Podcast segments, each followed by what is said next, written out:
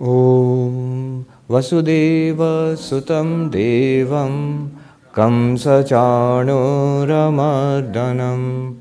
देवकी परमानन्दं कृष्णं वंदे जगद्गुरु।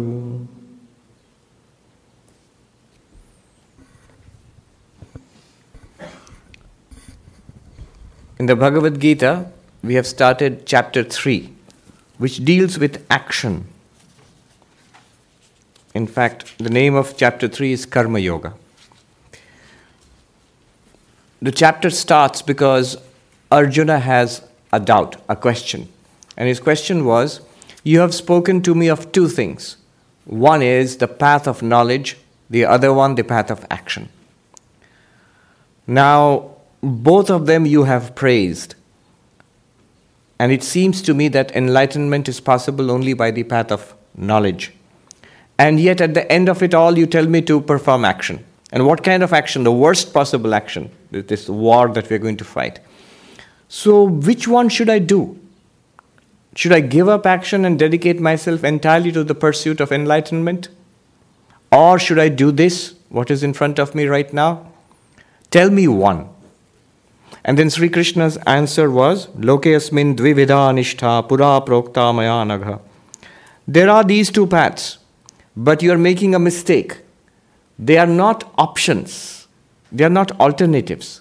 Not that you can do one uh, and not the other, rather, they are to be combined, one after the other, in sequence. Karma Yoga provides you with the necessary preparation for Jnana Yoga. Jnana Yoga is the path of knowledge, Karma Yoga, the path of action. Do the action in front of you. What is in your life right now? Your job, your, your duties. Do it, but do it as a spiritual practice. And what is the method of doing that? Karma Yoga. So convert all of your actions into Karma Yoga. Do not give up your actions. Do not give up the, what is in front of you right now. Convert all your activities into spiritual practice, into Karma Yoga, and there's a way to do it. And then that prepares the mind for the higher practice of Jnana Yoga, the path of knowledge. And that leads to enlightenment. So, this is a framework. I mentioned it last time also the traditional Advaita Vedanta framework. Um, Karma Yoga gives purity of mind, Chitta Shuddhi. Then, um, Upasana, meditation, gives focus of mind, Ekagrata. And with a pure and focused mind, when you come to Vedanta, then Vedanta will give you knowledge, jnana, which removes ignorance. Ignorance about what? Our real nature. Who am I? What am I? So then, then we realize what we are, and that is enlightenment. That leads to moksha, freedom. Freedom from suffering, freedom from samsara. So this was Krishna's answer. And he goes on. We have done up to uh, verse number three. So, fourth verse. न कर्मणाम अनारंभात न कर्मणाम अनारंभात नैष्कर्म्यम पुरुषोष्णुते नैष्कर्म्यम पुरुषोष्णुते, न च संन्यसनाद एव, न च संन्यसनाद एव, सिद्धिं समधिगच्छति सिद्धिं समधिगच्छति। So Krishna goes on by saying by just giving up action, one does not reach perfection, enlightenment.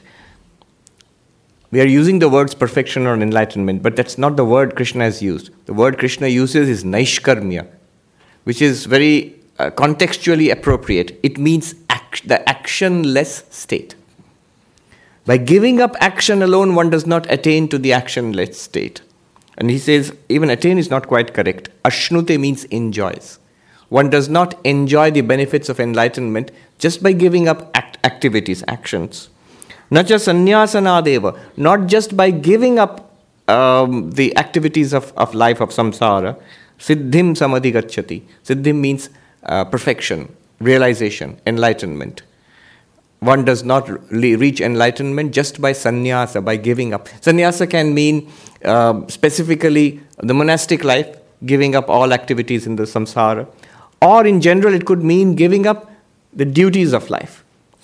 Just by that, one does not reach perfection. So, what does he mean?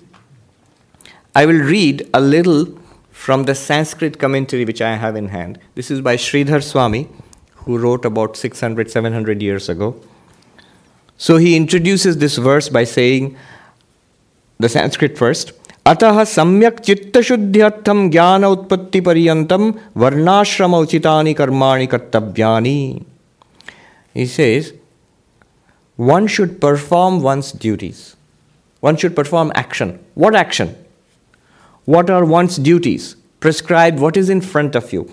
The, what words he uses are varnashrama uchitani, appropriate for one's own position in life. You know, in ancient Indian society, society was uh, very uh, stratified, hierarchically divided into castes and stages of life.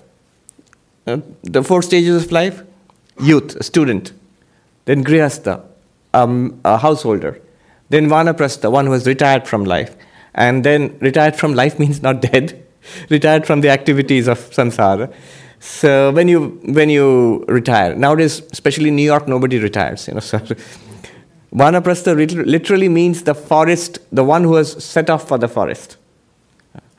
And then sannyasa, one who gives up uh, samsara altogether and becomes a monk or a nun. So these are the four stages of life. And they're all meant ultimately for achievement of enlightenment. And then there are the, there are the four traditional castes um, the priestly uh, class, the Brahm- Brahmins, the warriors, the Kshatriyas, the commercial class, the Vaishyas, and the laborers, the Shudras. So, the very broad division. And so, at any time in this kind of a very rigid social setup, you would, you would find yourself in one of this. It's like a matrix. So either you are a Brahmin brahmachari, that means you are a student and you belong to the caste of Brahmins. Therefore, you have certain things to do. Or you are a Kshatriya householder. For example, Arjun and Krishna, both of them are of the warrior class and both of them are householders. So, according to that, they have certain duties. All that was fine earlier, but doesn't have much meaning in 21st century in Manhattan uh, or even in India today. The old order is God, uh, but what it simply means is what's, it, what's in front of you in our own lives. So you have a career, you have um, a spouse and kids and family to take care of, and a house to maintain, your own health, your own finances. This is your battlefield. There's an option. I could give it all up, all up, tell the kids, tell your spouse, I'm not picking them up. Or you want me to pick them up? Yes, from now on, because I'm off to the Himalayas. This is goodbye. I'm not coming back. I've got my visa, for, Indian visa. I'm not coming back here. And so goodbye to all that. I've turned in my papers at the job, and that's it. Now, that's not as funny as it sounds because a lot of people, when they become very interested in spiritual life, genuinely a spiritual seeking starts, they tend to he- head for the high mountains, for the high Himalayas. Um, so that's all right, but Krishna is not in favor of that. That's what Arjuna wanted to do. Remember, Arjuna came fully ready to fight this battle. And then he changed his mind. He said it's not worth it. Worth it in what sense? Worth it in the sense of worldly gain or loss. And then Krishna tells him about Vedanta. And Arjuna says, That's even better. This is really great. I will now dedicate the rest of my life to this. And I'm off to the mountains. You fight your war. That's it. You can take my sword too, and my bow and arrow too. I actually did that, you know. I not a sword or a bow and arrow. When I became a monk, I had a bicycle, which was a fancy one for those days. Um, so one of my close friends who knew that I'm going to become a monk, he said, "That's great. Can I have your bicycle?"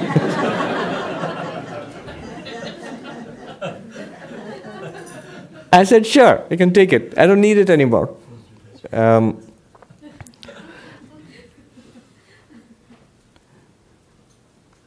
no. Sri Krishna says, rather than doing that, what's in front of you? The battlefield, the battle you are faced with, your battle of life. It's better to do that, and there is a way of doing it which will help you. Why would you do that? Chitta Shuddhyartham for purification of the mind. For purification of the mind, for, for preparing the mind for enlightenment. Up to how long? How long should I do that? Jnana Utpatti Pariyantam. Until the arising of enlightenment. Up to that. Until you get the result you are seeking for. Karmani Kartavyani. Action should be performed. And what action he's already said. It's very clear. If not, suppose I say, Oh, I don't care, I'm off to the mountains anyway. अन्यथा चित्तशुद्धि अभावेन ज्ञान अनुत्पत्ते because otherwise in the absence of proper preparation of mind in the absence of purity of mind and that goes with absence of concentration of mind focus of mind jnana anutpatti enlightenment will not arise so what you are going off for that will not happen yes Purify the mind is we have conditioning in our mind. This lifetime, and if you have a Vedantic mindset, then many lifetimes of conditioning. Basically, these sense pleasures will make me happy. And so I have been pursuing them, enjoying them, and so the mind has been colored. And when you try to convert, uh, try to focus the mind on Vedanta, your mind won't do that we think it's my mind, it's going to do whatever I want it to do. Oh, no, no, no. You are not up to, up to speed with what's happening in your own house. It's not really your mind. You lost control of it ages ago. So Swami Prabhavanandaji gives a very nice example. He is commenting on, um, you know, Christ's Sermon on the Mount. Blessed are the pure in heart, for they, sh- they shall see God. Look, it's exactly what we are talking about here. When Christ says, Blessed are the pure in heart, for they shall see God. This is what is meant here. Blessed are those who have purified their minds, for they will be enlightened. Now, what does it mean? Swami Prabhavanandaji, when explaining that, he gives an answer exactly to that question. Practically, what does this impurity of the mind and purity of the mind, what does it mean really? It means this. He says, just now, Try this. Take a look at the picture of Sri Ramakrishna, maybe, or your Ishta Devata, your chosen deity, whichever form you like of God, Christ or Krishna. And then mentally try to imagine and decide for the next five minutes, I shall think of only God, only Sri Ramakrishna, or only Krishna. Uh, in my heart here, I shall focus and I shall meditate. A simple deity, deity visualization practice. Many of us are initiated in a mantra. We do that. Many traditions, similar things are there. But what Prabhavanji is after is something different. He says, try it. Fixed time, only five minutes. Fixed object, the, the form of your deity. I'm thinking about it. And I have decided my mind will talk about think about it. Within not even minutes. If you try it now, within seconds you will find all sorts of other thoughts are intruding. Within seconds. And then you have to bring your mind back to the object of meditation. It might even be minutes after you realize, oh, I, I didn't think about it. I thought about so many other things I was supposed to meditate. What happened? It's because of our past conditioning, our vasanas, desires um, stored up in our mind, they bubble forth. And they remove the particular thought we want to think about. Notice how easy it is to think about things which you like and you desire. And it is even more easy to think of things which you fear and you're scared of. You're helplessly hooked there. Now, when you consciously want to think of something, and at the beginning of our spiritual lives, the tremendous desire for God realization, is, most people are not um, lucky enough, blessed enough to have it. We have some desire. We have some desire for enlightenment. But that's not enough. All the past conditioning will bubble forth and sweep that practice out of the mind. That is impurity of mind. As we practice spiritual disciplines, what will happen is those desires or those conditionings are slowly erased and replaced with, with uh, more positive conditioning, which is conducive to our spiritual practice. There's the story of a Zen student who goes to the master to learn Zen meditation, and he's told to sit and observe the breath and observe what goes on in the mind. And the student says, I can't do it, master. Why not? Because all sorts of dark, negative, unpleasant thoughts boil up in the mind. You know, people say, Swami, when I was not meditating, I was fine. Now I'm meditating, my mind is so awful. It's not that the mind has become awful when you're meditating. Is there a seat here? Free, yeah.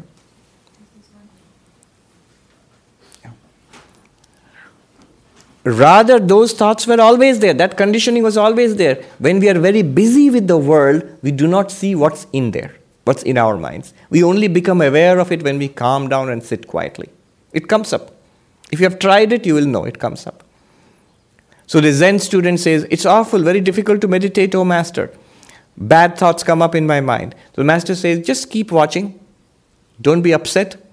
And here is a bowl of, you know, in Japanese garden, you have the smooth pebbles. So there are white pebbles and black pebbles. And there is an empty bowl. And when you have a negative thought, pick up a black pebble and put it in that empty bowl. When you have a thought which is positive and calm and relaxed, take up that one and put white pebble and put it in the empty bowl and practice this one hour, two hours a day, every day. And so when that student started at the beginning of his practice, the, the bowl would be would slowly fill up mostly with black pebbles and one or two white pebbles. Negative patterns of thinking. But over time, as he persisted, he began to see the white pebbles incre- increasing and the dark pebbles decreasing. So the negative thoughts began to diminish and the positive thoughts began to increase. Till it was more or less, not completely uh, positive, but more or less much better. What has happened? The conditioning of the mind has changed. And there's a technique to do this, but uh, in meditation. But what Krishna is saying, meditation for one or two or three hours in a day is fine. But what we do in the rest of our life, that is very important. And there is where that's where karma yoga comes in. Karma yoga changes the conditioning of the mind, makes it purer. Unselfish work Work done with our body and mind for selfish purposes conditions the mind deeply. Unselfish work reverses that conditioning, makes the mind lighter, freer. Does this uh, answer your question? What, what is so the impurity of mind prevents you from practicing spiritual disciplines and karma yoga increases the purity of the mind and therefore it's basically a moral and ethical lifestyle in and what you're doing already, not abandoning it and uh, trying, trying out something new. All right. You will see that this is the basic teaching of all religions. So, this is the foundation, the groundwork. This has to be laid. I can't live a very high pressure, uh, anxiety ridden life and then um, on weekends spend it all weekend partying, and then just 10 minutes in the morning and 10 minutes at night, I should be in samadhi. No. won't work, won't work. The monkey mind has been allowed to do what it wants all day long, all week long. And for 10 minutes, when you sit down for meditation and tell the mind, now think about God, the mind will say, Why should I? I don't want to. So that, that is the sign of impurity of mind. To some degree, we all have it. The very fact that there is resistance to spiritual practice, that we do not take to the thought of God like the great saints of different traditions. We don't take it. It's not easy for us. Why? There's, it's not the problem, no problem with religion, no problem with God. It's just us. And there's nothing to be disheartened about at all. It's just the work that has to be done. Inner work. So the commentator says, Naishkarmyam, the word Naishkarmyam means actionless state. His uh, translation is Naishkarmyam Jnanam, enlightenment, realization. Why is realization called the, the actionless state? Because the enlightenment means you realize that you are this one existence consciousness bliss. And the whole of life samsara, body, mind, all of these are appearances, like a dream in that consciousness. This is what you begin to see, not theoretically, as a fact. Not that it becomes like that. You'll realize it has always been so. I didn't know that. When you wake up from a dream, you had a dream, you're working really, really hard to meet your deadline. You're a student and your teacher has given you lots of readings and you're working, you, you worked hard and you fell asleep and in your sleep also you dreamt how hard you are working. And in the morning, when you get up, do you think I finished my readings? I worked so hard. I have met my deadline? No. All the work that you did in your dream is not to be counted because you didn't do it at all. Why not? It was an appearance, it's, it's not really done.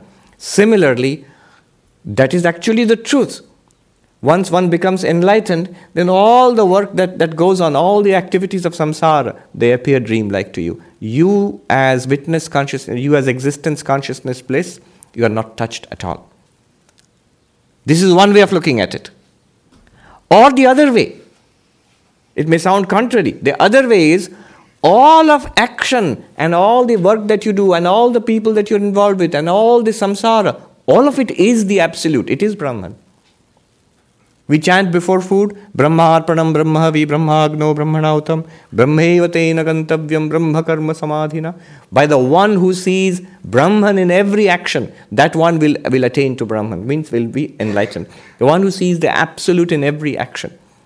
That means all the work that we do, religious work, religious action, secular action, worldly action, all of that is nothing other than Brahman. It is all pervaded by God through and through. Now, I've just said two things. They sound absolutely contradictory. One is that action is unreal, it's like a dream for the enlightened person. Or action is nothing other than God, Brahman itself, for the enlightened person. And both of them are actually the same thing. I remember one great teacher in Haridwar saying, saying something like this, and then looking at us and smiling, absolutely contradictory. Brahman is further than the farthest and nearer than the nearest. Brahman is greater than the greatest and smaller than the smallest. Then he looked at us and he said, Well, monks, when you can clearly understand two completely contradictory things at the same time, you have understood Advaita. In Hindi he said दो विरुद्ध बात एक साथ पकड़ में आए तो अद्वैत पकड़ में आ जाएगा Mahatma ji two absolutely contradictory things and not that you you say oh that's really cool Brahman must be a really cool thing to be greater than the greatest and smaller than the smallest farther than the farther it moves and it moves not no no it's not just meant to be paradoxical and cool it's meant to be it's when for the person who understands Advaita it's absolutely clear It, there is no problem at all in this. One sees very clearly. It moves and it moves not. Think about it. When you dream, you traveled from here to maybe um, Paris, and you came back, and you woke up in your bed. Now, is it true to say that you moved and you moved not? It is true. In one sense, yes. You experienced so much traveling. And in another sense, of course not. Nothing happened. Both are true. Yeah. So, Naishkarmyam, the actionless state, is enlightenment. This is from Advaita perspective. You can consider it all Maya, all action, and the results of action are all Maya. The entire um, law of karma. What is the law of karma? Good action leads to merit, leads to happiness. Dharma leads, leads to punya, punya leads to sukha. Deliberately naughty leads to demerit, leads to unhappiness. Adharma leads to uh, papa, papa leads to dukkha. So, this is the law of action. Somebody asked a Vedanta teacher, so many books are written about the secret of happiness. How do I be ha- how can I be happy? It's simple. The law of karma tells you dharma leads to happiness. Good karma leads to happiness. Dharma generates good karma, good karma leads to happiness. Deliberately done naughtiness generates bad karma and that leads to misery. That's it. That's it. The problem of uh, happiness is solved. Continuously keep doing saying and thinking what you, what you know to be good right now. Continuously stay away from, consciously make an effort to stay away from what your own conscience tells you is not good. Don't do that, don't think of that, don't speak about it. That is good, that is the law of karma. And that's all. Many people become fascinated with the law of karma. Sri Ramakrishna did not approve of it. Law of karma, after all, is samsara. It is if you know the law of karma, it's like a it's like being in the samsara, but wisely so.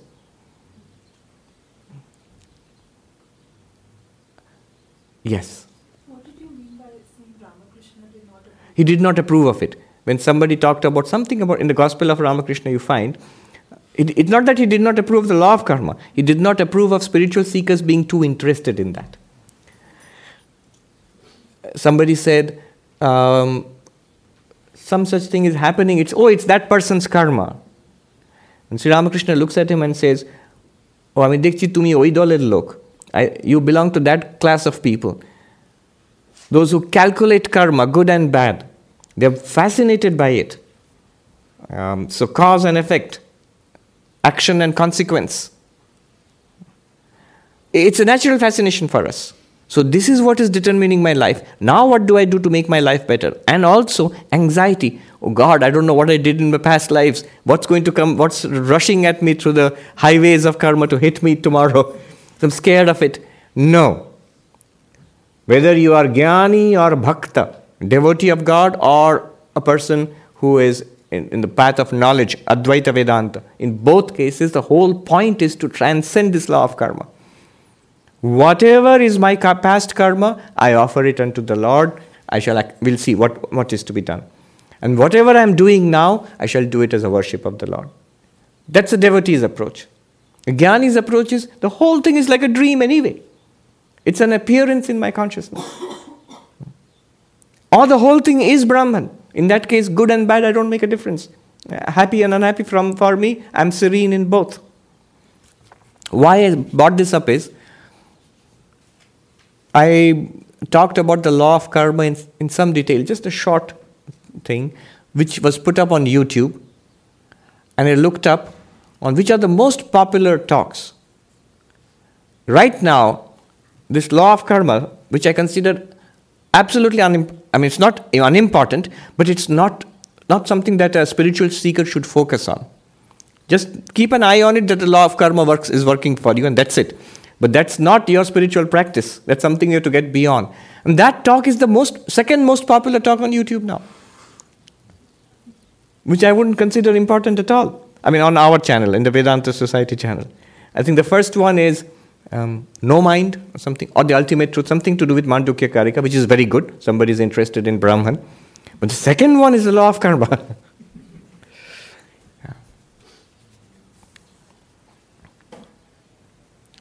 Then he talks about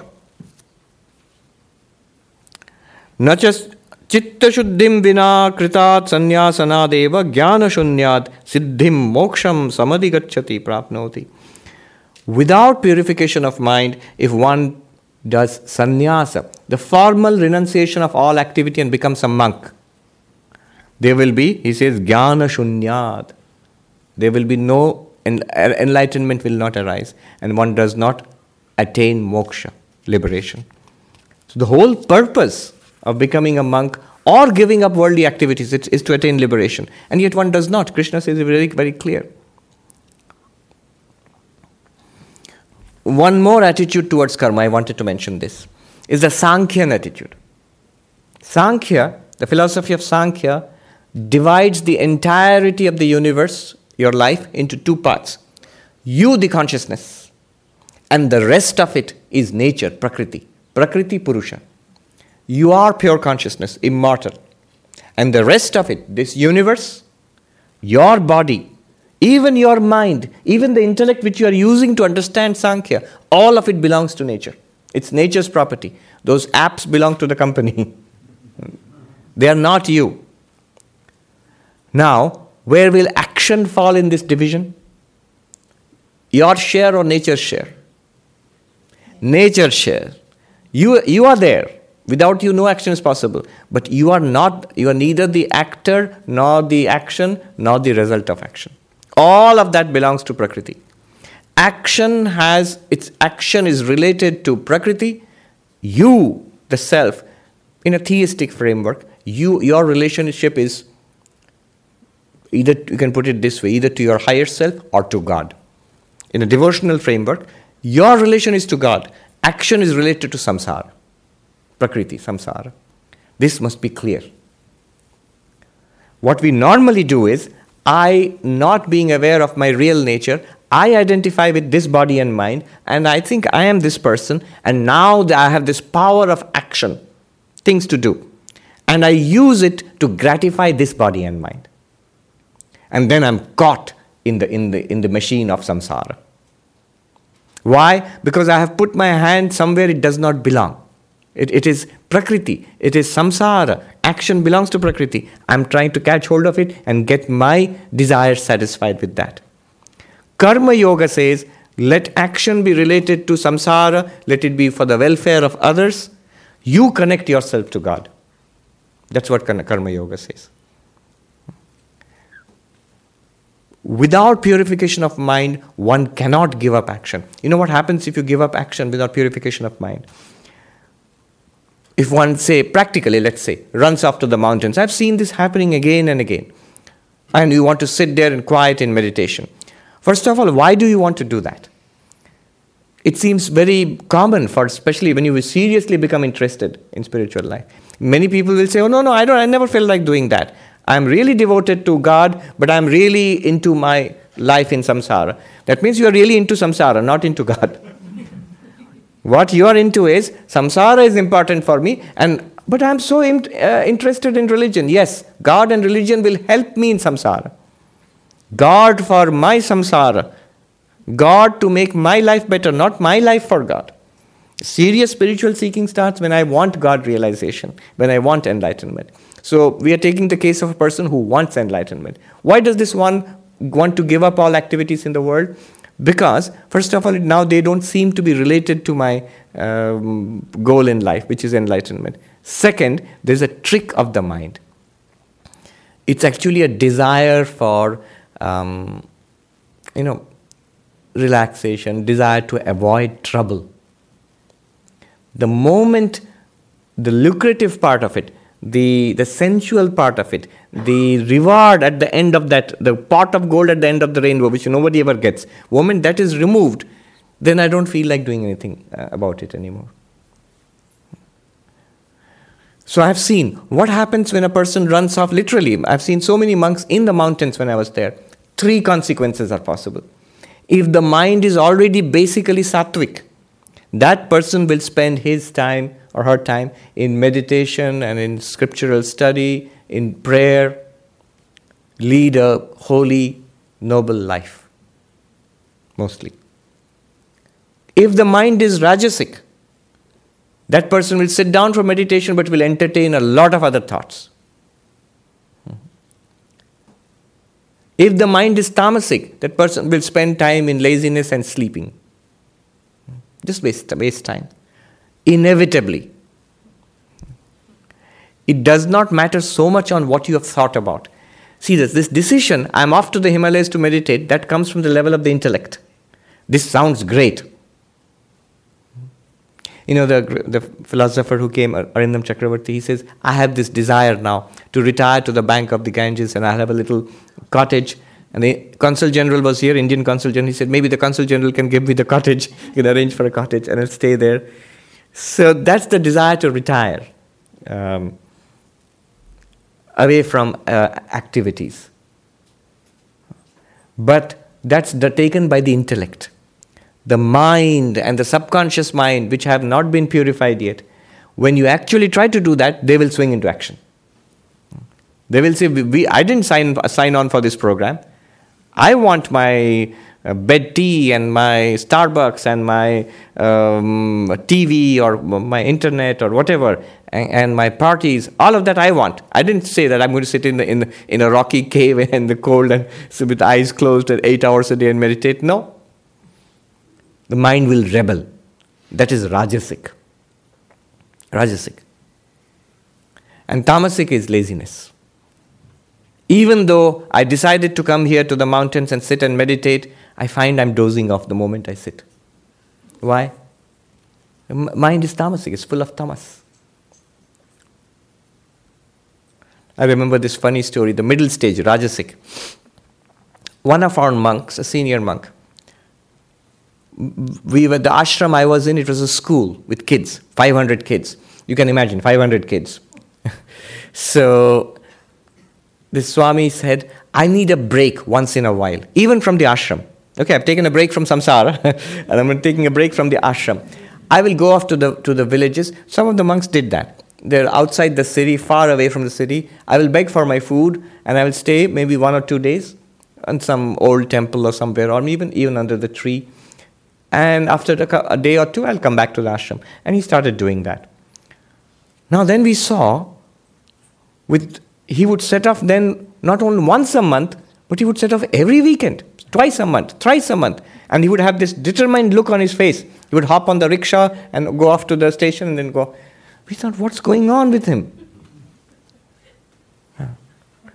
And then once the senior monk asked him, the monk in charge, what uh, are you all right? What are you doing there? Are you going more and more often for a break from the school?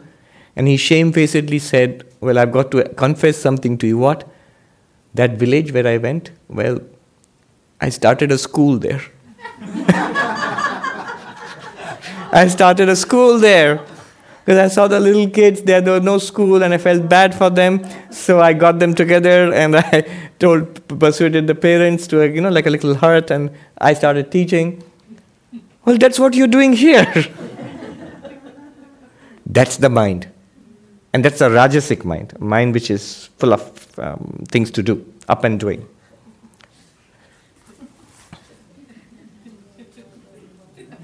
Yeah. Then, number five.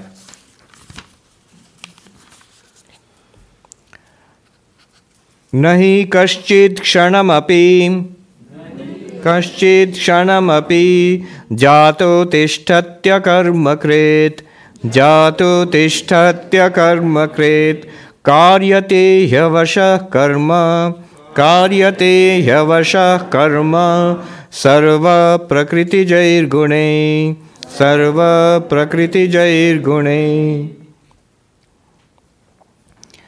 What does this mean? Here is the problem. Even for a moment, you cannot stay with, without work. Some kind of action will go on in your body, in your mind. You can, even if you say, I want to give it all up and sit in meditation, even then action is going on. Why? Karyate hyavashah karma. You're helplessly you will be engaged in action. Why? Sarva prakriti jair gunai. Because they are you are they are they are all born of the gunas of prakriti of nature. Nature is ever restless. You look at the universe around you, from the galaxies and the stars up to the tiny particles whirling around the nucleus in the atom, ever restless, ever in motion, continuous change. And our bodies and our minds are all, they belong to you or Prakriti. They belong to Prakriti, to nature. So they share in the, in the nature of nature, that is continuous change. So action is continuously going on in the body. You cannot say, if I'm sitting still, there's no action. Of course, there is action going on. If I try to keep quiet, mind will be active. So you notice this fact about your own nature, O Arjuna. You cannot stay even for a moment without action. If this is true, if this is true, then the wise person will not make a fool's attempt to stay without any action, which is not possible. Rather, these energies are flowing through me. Prana is flowing through me. I must channelize it. If there's a particular thing I want, want, like the way I pursued what I wanted in the world, now I want to pursue enlightenment. Let me channelize my uh, energies towards enlightenment. A wise person will do that instead of trying to stop everything altogether. Um, the Sanskrit commentator makes an important point. कर्मणां च संन्यासः तेषु अनासक्तिमात्रं न तु स्वरूपेण अशक्यत्वात् What does giving up action mean? Karmanam to sannyasa. Sannyasa means giving up, renunciation. So a sannyasi is a monk who has given up. Uh, what is giving up action? What does it mean? He says, Teshu anasakti matram, just being detached from them, not using them to fulfill worldly desires. That is giving up action. Natu swarupena, not actually stopping action, not just becoming a statue, sitting still. Why not? Ashakyatvat, because it's impossible. It's just impossible. Many people find it difficult to sit still. That's bad. You must learn how to sit still. Swami Shankaranandaji was the president of our order long before my time. Uh, by all accounts, a formidable, really formidable monk. And um, by all accounts, he was huge and he was very fair. Now, and he would be very, very still when he would sit. Even his eyes, he wouldn't blink. Now, those who have gone to the temple of Sri Ramakrishna in, in Belur you would have seen the statue of Sri Ramakrishna is a white marble statue, which, of course, being a statue, sits still. and the tradition is you go to the temple, bow down to the uh, image of Sri Ramakrishna, then go uh, to the head of the order, the president of the order, and offer your pranams, your salutations to the president of the order. Now, it so happened, this was in the 1950s, Swami Shankaranandaji was president and this mother and a little little child, a little boy. So they had obviously come to the main temple and they had bowed down there. And then they came to the President Maharaj, the, the head of the order. And while they were bowing down, the little boy, he looked carefully at the Swami, this huge person, so white, you know, fair, unblinking, unmoving, absolutely still, sitting like that. And he looked very carefully and crept up. Before anybody could do anything, he crept up to the Swami, and the Swami's thigh, he did this. and the Swami, it seems he had a cavernous voice, a, like a booming voice. Um, a, a person, well, my grandmother, she was a disciple of that Swami. So she told me that whenever my guru spoke to me, it seems as if his voice is coming out of a cave, you know. So suddenly the Swami looked down at the little boy and he said, Not a statue. and the boy was so startled, he rushed and hid behind his mother's sari, you know, little, peeked out from behind his mother. In Bengali, he said, Statue noy. because he understood the little boy's psychology, that he, the boy must have gone to the temple and seen the statue of Sri Ramakrishna and then come here and looking at this, thinking this one is also like that. yes, one must learn how to sit still. And there are many, many really, I mean, it's not related right here, it's related to meditation. People say, my mind uh, is, doesn't settle down in meditation, wanders here and there. There are different ways. When the breath is calm, mind is calm. When the eyes are fixed, the mind is fixed. When the body is still, the mind is still. Sharir drishti prana sthairya. This is a, a teacher told me. I read about it um, in Uttarakhand. What does it mean? One way of making the mind still is making the body still. Sit still. Don't not rigid. If you sit rigid, after some time the muscles will become tired and then you'll have to move. So relaxed. But don't fidget. Be aware that you are really, really still. One way is this is the Buddhist idea. Imagine you're holding a bowl of water and the water is full to the brim, absolutely full to the brim. Even if your hand trembles a little, a few drops will spill over. So imagine how carefully you have to hold and how much attention you have to put there if you don't want to spill even a little of the water. Now imagine your mind is that bowl. So how carefully you have to sit so that there's no any shaking of the body, the mind will be disturbed, like that bowl of water. Keep that strongly in your mind, that image of the bowl of water and the water filled to the brim. Little trembling of your hand, it will spill. Similarly, a little trembling of the body. Sit. Another way, these are meditation masters. They have they have investigated this so much over the centuries and millennia. See, there's one way of giving instructions. You sit straight and relax, don't be uh, rigid, but don't be bent over. Keep the spine and the neck and the waist in one line. This, these are what are called linear instructions one, two, three, four, five, six, like a drill sergeant. It works. That's one way. Another way is shortcut, bypass the intellectual mind, go straight to the subconscious. You know what they say? Sit like a mountain, breathe like the wind. Whatever that means, your subconscious mind knows. How does the mountain sit? Just think if you imagine that. You're, the mount- you're not you anymore, you are the mountain.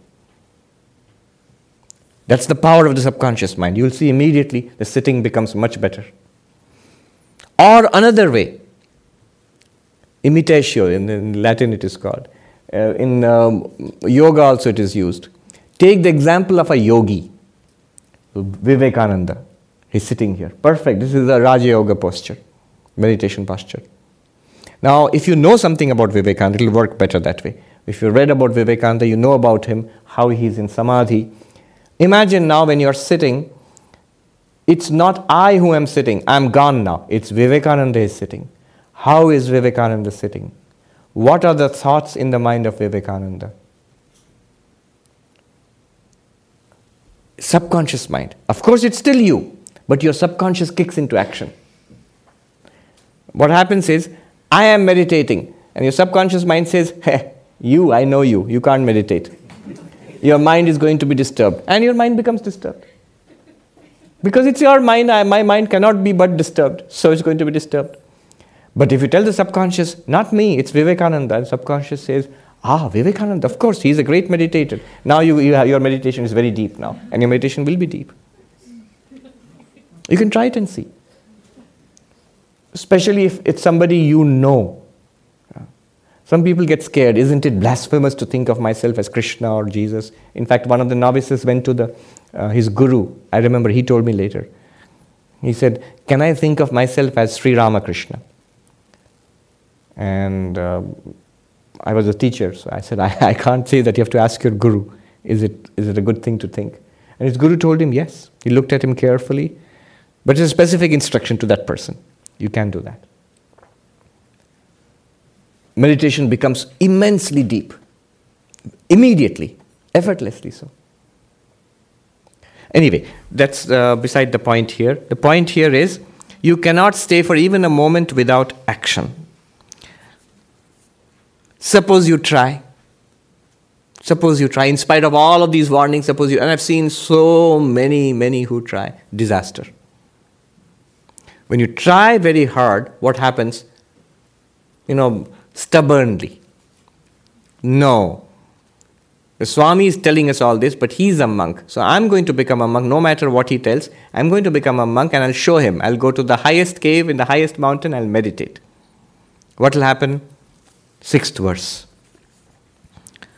कर्मेन्द्रियाणि संयम्य कर्मेन्द्रियाणि संयम्य य आस्ते मनसा स्मरन् य आस्ते मनसा स्मरन् इन्द्रियार्थान् विमूढात्मा इन्द्रियार्थान् विमूढात्मा मिथ्याचार स उच्यते मिथ्याचार स उच्यते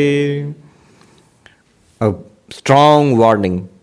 He says that deluded person, Vimudhatma deluded person, or a fool, who forcibly controls the external organs. I will not walk and talk, I will not um, turn up for my job or uh, pick up the kids. I'm going to sit quietly and meditate. And then internally, what's going on? Outwardly, sitting quietly, eyes closed, even still, huh? sitting like the mountain.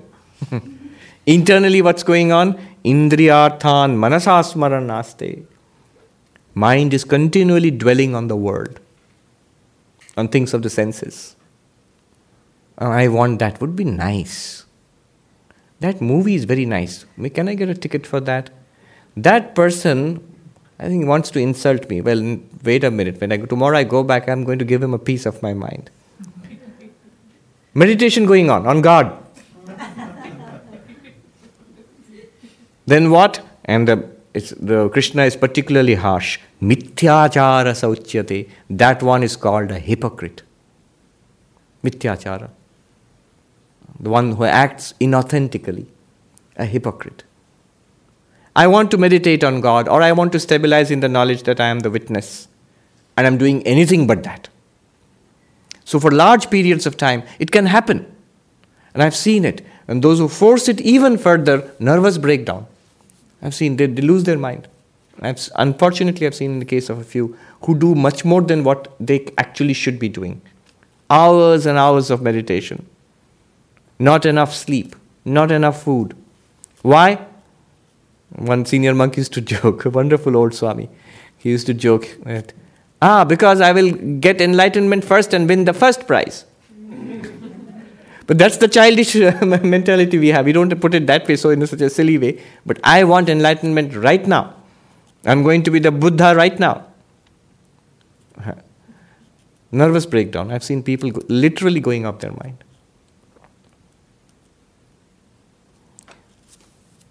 Forcibly, what happens is it awakens maybe samskaras of this life or even past lives, and you're not ready to deal with it like demons being awakened.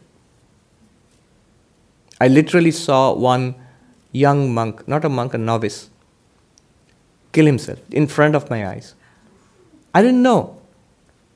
He just suddenly ran past me. I was bowing down in the temple. I saw this person running, and then he takes a jump into the river. And I thought maybe he's going to take a bath because that's where people were taking bath.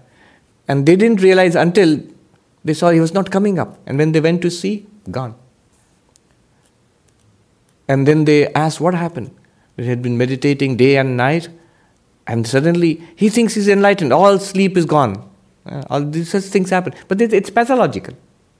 It's pathological. It's, it's a nervous breakdown. And I've seen other, other cases too. Overdoing, never good, never good. Especially these uh, uh, subtle spiritual practices. They have an effect, they have a very powerful effect. If we cannot handle it,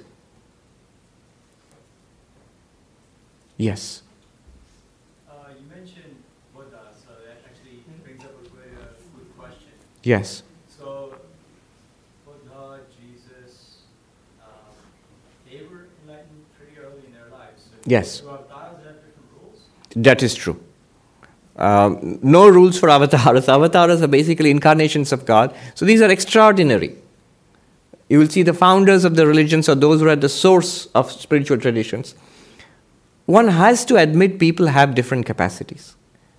And one has to be honest about it. When I look at myself, my physical capacities, my mental capacities, my intellectual capacities, and therefore my sp- capacity for spiritual practice is very different from many others. The people who are much stronger than me physically, who, cannot, who can deny that?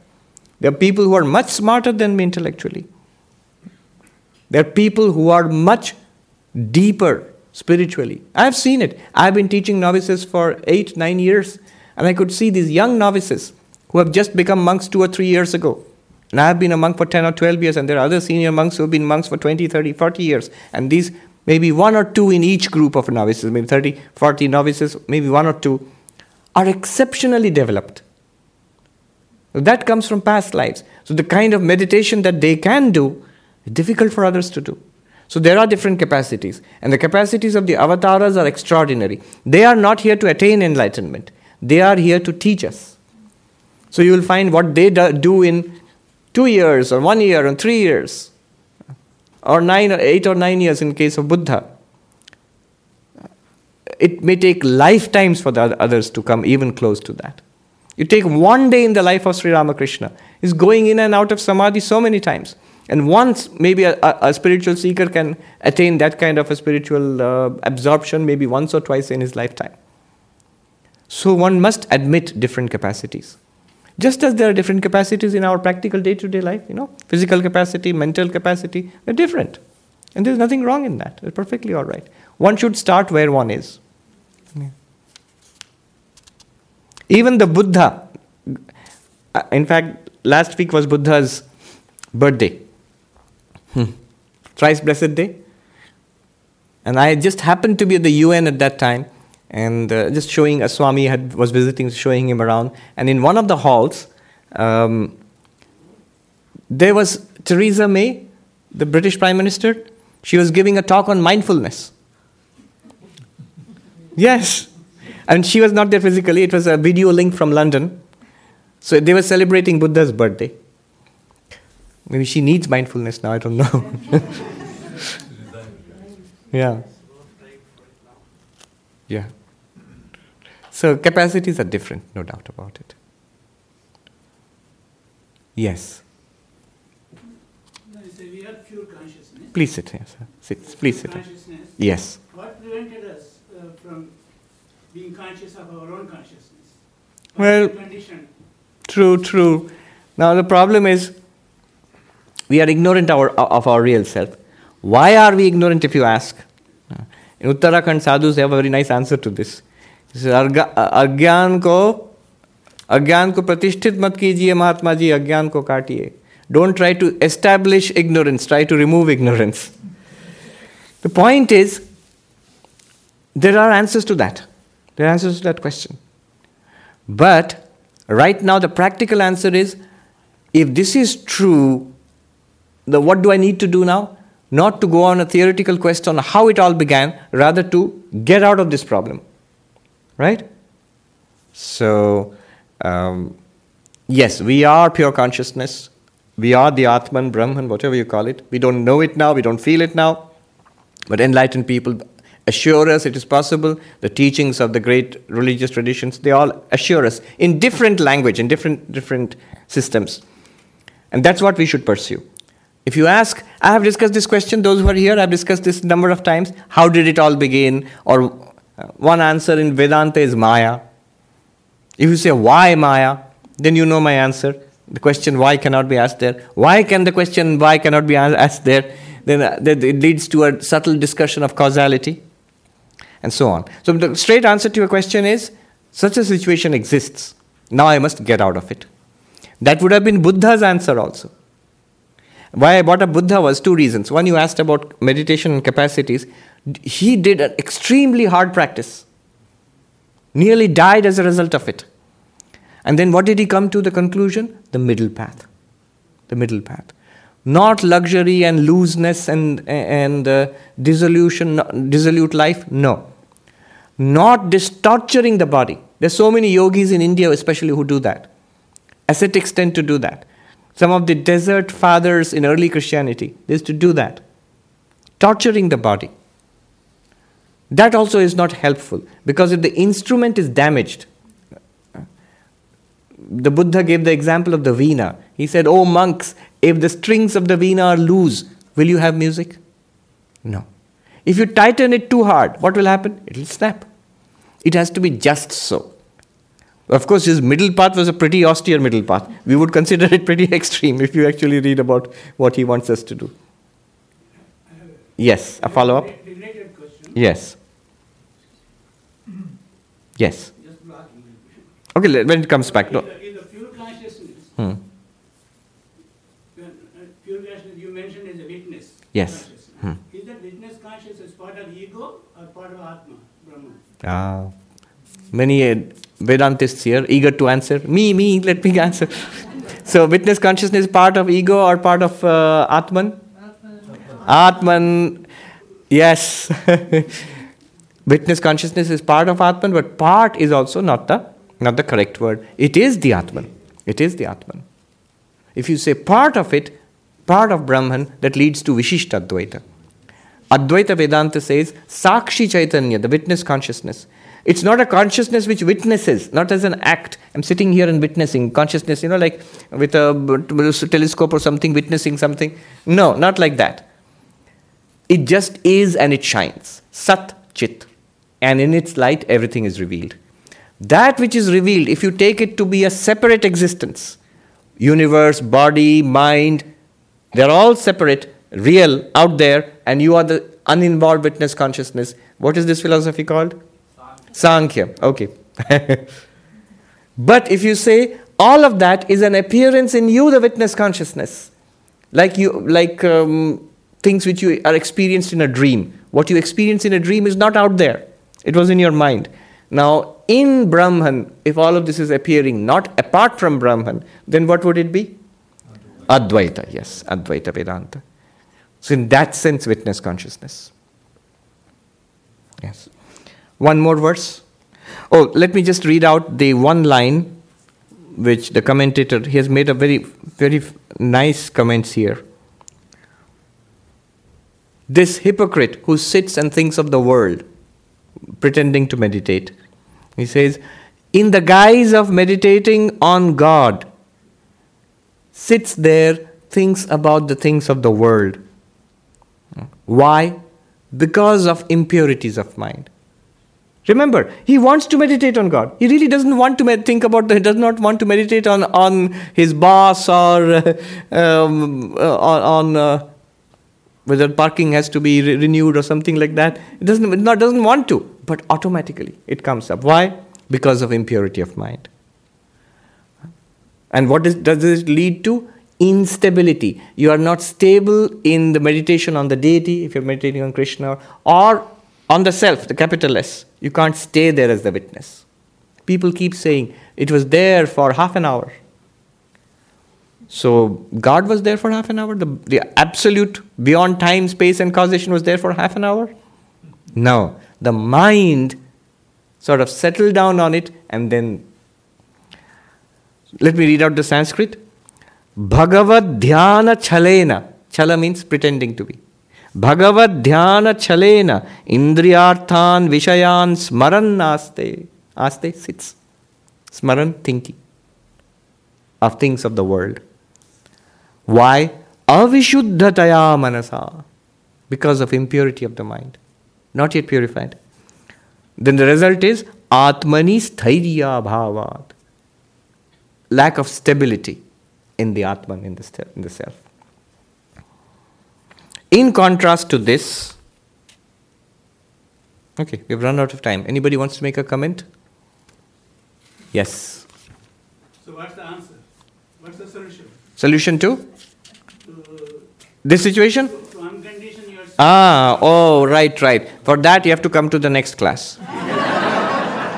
I thought I would do more today. The answer is there. Krishna begins the answer from the very next verse, seventh verse of third chapter. He begins the answer. What should be done? If you cannot come, an executive summary. Nowadays, you know, you don't have to read the book. It seems the secretary will perform, will um, make an executive summary for the boss, so that the boss can claim that he has read the book. So you can claim that you've read the Gita, executive summary. Uh-huh. Therefore, bringing the sense organs under control with the help of the internal organ, mind, intellect, memory, uh, mana buddhi chitta ahankara, engage thou in action. Moral action, your action, due, um, that person will attain enlightenment. And he says, Niyatam kuru karmatvam. Be continuously engaged in action, O Arjuna. Why? Karma jyayo hi akarmana. Action is better than inaction as a principle. Because true inaction you don't achieve until enlightenment. Even the ones who achieve enlightenment and they say that we have achieved the state of no action are not the persons who are not, it's not that they have stopped acting with the body. For them, even while acting intensely, from their point of view, there is no action at all. So that all those things will come slowly. Yes. So what happens to a person who is invalid and cannot act? All right, physically invalid, but can think. I remember a monk, two or three examples, very beautiful. One monk who was paralyzed. Hmm. This, um, he had only one hand, use of only one hand. And uh, I, I was in the hospital, and he was in the, a couple of beds next to mine, and could not even feed himself. Others had to do it for him. But throughout the day, whenever he was conscious, often loudly, he's going on Ramakrishna, Ramakrishna, Ramakrishna, uh, Krishna, Krishna, Krishna. Like it's, it's going on. Ramakrishna, Ramakrishna, it would go on like this. Particularly touching incident. This happened in our hospital. So I, I was a young novice, the youngest of the patients, because I was little sick, so I was put in the hospital. But it, it, it enabled me to see that ward was full of, it was only for monks. So So it was full of old swamis who were ailing, maybe about to die. Some did die. It, it gave me a quick glimpse, preview of what's in store for me. it's very nice. It's very nice. I, I'm so happy that I got to see that. I was there for nearly two months, and that's one of the things I took away from there. So this Swami, his name was Gaur Maharaj. He was, um, he passed away a few weeks after that, few months after that. Anyway, I still remember one beautiful evening. That ward is pretty high, Seva Pratishthan. It's pretty high up on the sixth or seventh floor um, in Calcutta. So, and through the windows, that you could just see sort of darkness and the city lights in the distance. Evening, it's all quiet in the hospital. Imagine these are uh, old men who are sick and dying. Basically, physically, that's that's what that's the fact on the ground. So this Swami who's lying there, he's been paralyzed for 11 years. 11 years in that state. And another monk who was my teacher, who had a beautiful singing voice, um, he is there near this old Swami's bed. And you know, sometimes for some patients you put up barriers on the bed. So the, the wooden barrier on the bed. Holding that barrier, and this Swami is looking out at this old monk who is paralyzed. And he's singing. And such a beautiful scene. He's singing. The lines of the song, I've forgotten the original lines, but they, they meant this. Um, imagine the window outside, it's dark. He says, uh, it's a song to the Guru. O Guru, O my Guru, it is time to go now. Evening has come. Evening has come. But it is so dark, and my heart quakes in fear. Hold my hand, O Guru. Let us go together. Hmm. Go together. It's a song of death and passing, you know. So I, I remember that. It was so beautiful, so touching, you know, like the individual hairs on your head, because his voice was so beautiful. That's one. Unable to act. And the other monks would help, you know, say, Swami, do you remember who is that? Would show me a picture of his guru. Do you remember his guru's picture? And he would say, Guru, Guru. do you remember? So that Thakur, Ramakrishna. Yes, I remember. Another monk I knew who was also paralyzed, a disciple of Swami Vijnananandaji. And this worse condition blind in both eyes, paralyzed in both legs. And like that, he remained for, I think, 12 to 15 years. I saw him towards the end of his life. And a happier man, I, I kid you not, I have not met. A stronger spirit I have not met. Not once did he, I ever heard him. I was with him in that same uh, dorm uh, in the hospital ward for two months nearly consecutively, and later on in the main monastery, I was to go and see him. Not once have I heard him talk about his own body. If you would go to him, he would be full of cheer because he can't see you. You have to tell him who you are. And then he would inquire. Mostly monks would go to see him. Which ashram you have come from? How is the work going on there? Uh, is everybody keeping well? Please convey my blessings to them. Uh, and strong. When he was in the ward, he basically, this old, paralyzed, blind man, he controlled everybody else. We're all running around doing his. hmm. Once, funny, the Swami in charge of the kitchen would come and say, Swami, I'm so and so, I'm in charge of the kitchen. Uh, would you like to eat anything special? He said, I want dosa. Because he's Bengali, he's hardly had any chance to have dosa. So the Swami said, I'll make dosa for you, don't worry. It'll be specially made for you. The next day he makes it and we watch how it is, it has to be fed to him, we can't eat. After that, the Swami sort of smugly, the kitchen Swami asked, Well, did you like it? How did you like it? And he says, No good. what? No good. What do you mean? This this dosa I had in Mysore. When did you go to Mysore? Oh, there, that the other day, you know, in 1952. and this other Swami goes, Swami, that was before I was born. he said, It's not like that dosa. Full of humor and, incredible. Um,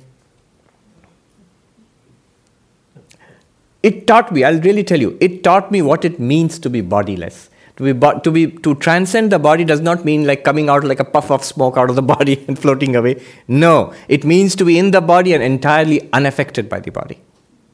what it means to be unaffected by your circumstances of life. Okay, this Swami, he was one of the most active Swamis. He was well known in our Ramakrishna mission, Narendrapur. He was there. He was the one in charge of the gardens, the agriculture, and the maintenance of the buildings, which is a huge, huge job. He was busy from morning till night. This Swami, imagine, laid flat for 12 or 15 years, I don't know how long, cannot see, cannot move. Real, real. Um, I could tell, those two months, gave me so many stories I can share. One day in the evening, uh, just monks, you know, and the Swami is around 6.30 or so, uh, other monks have come. The hospital is run by the monks. So they come to visit the patients who are monks, and we would sort of ch- chat and gossip a little. And it's evening. The Swami can't see that it's evening. He, he's blind, he's in the corner. And we are talking and sort of gossiping. And he had a very strong voice. From there, he shouts, O monks, the evening comes, time to meditate. Stop chatting. And we would all sort of quieten down and sort of uh, get, get, get back to meditating. Can you imagine? Half a dozen, maybe more than that, ten old swamis who have had operations, different kinds of serious illnesses. I was the young one, others were all old. Not much chance of getting much better. Little better, little worse, and then die. Evenings, mornings, how they're all sitting on the bed, say straight, meditating. The whole uh, ward, that particular ward, has that atmosphere of a meditation hall. Amazing. It's really worth seeing that. Spiritual life really can transform your, our lives. Hold on to it seriously for a lifetime, transforms your life. On that beautiful note, let us end. ॐ शान्ति शान्ति शान्तिः हरिः ॐ तत्सत् श्रीरामकृष्णार्पणमस्तु।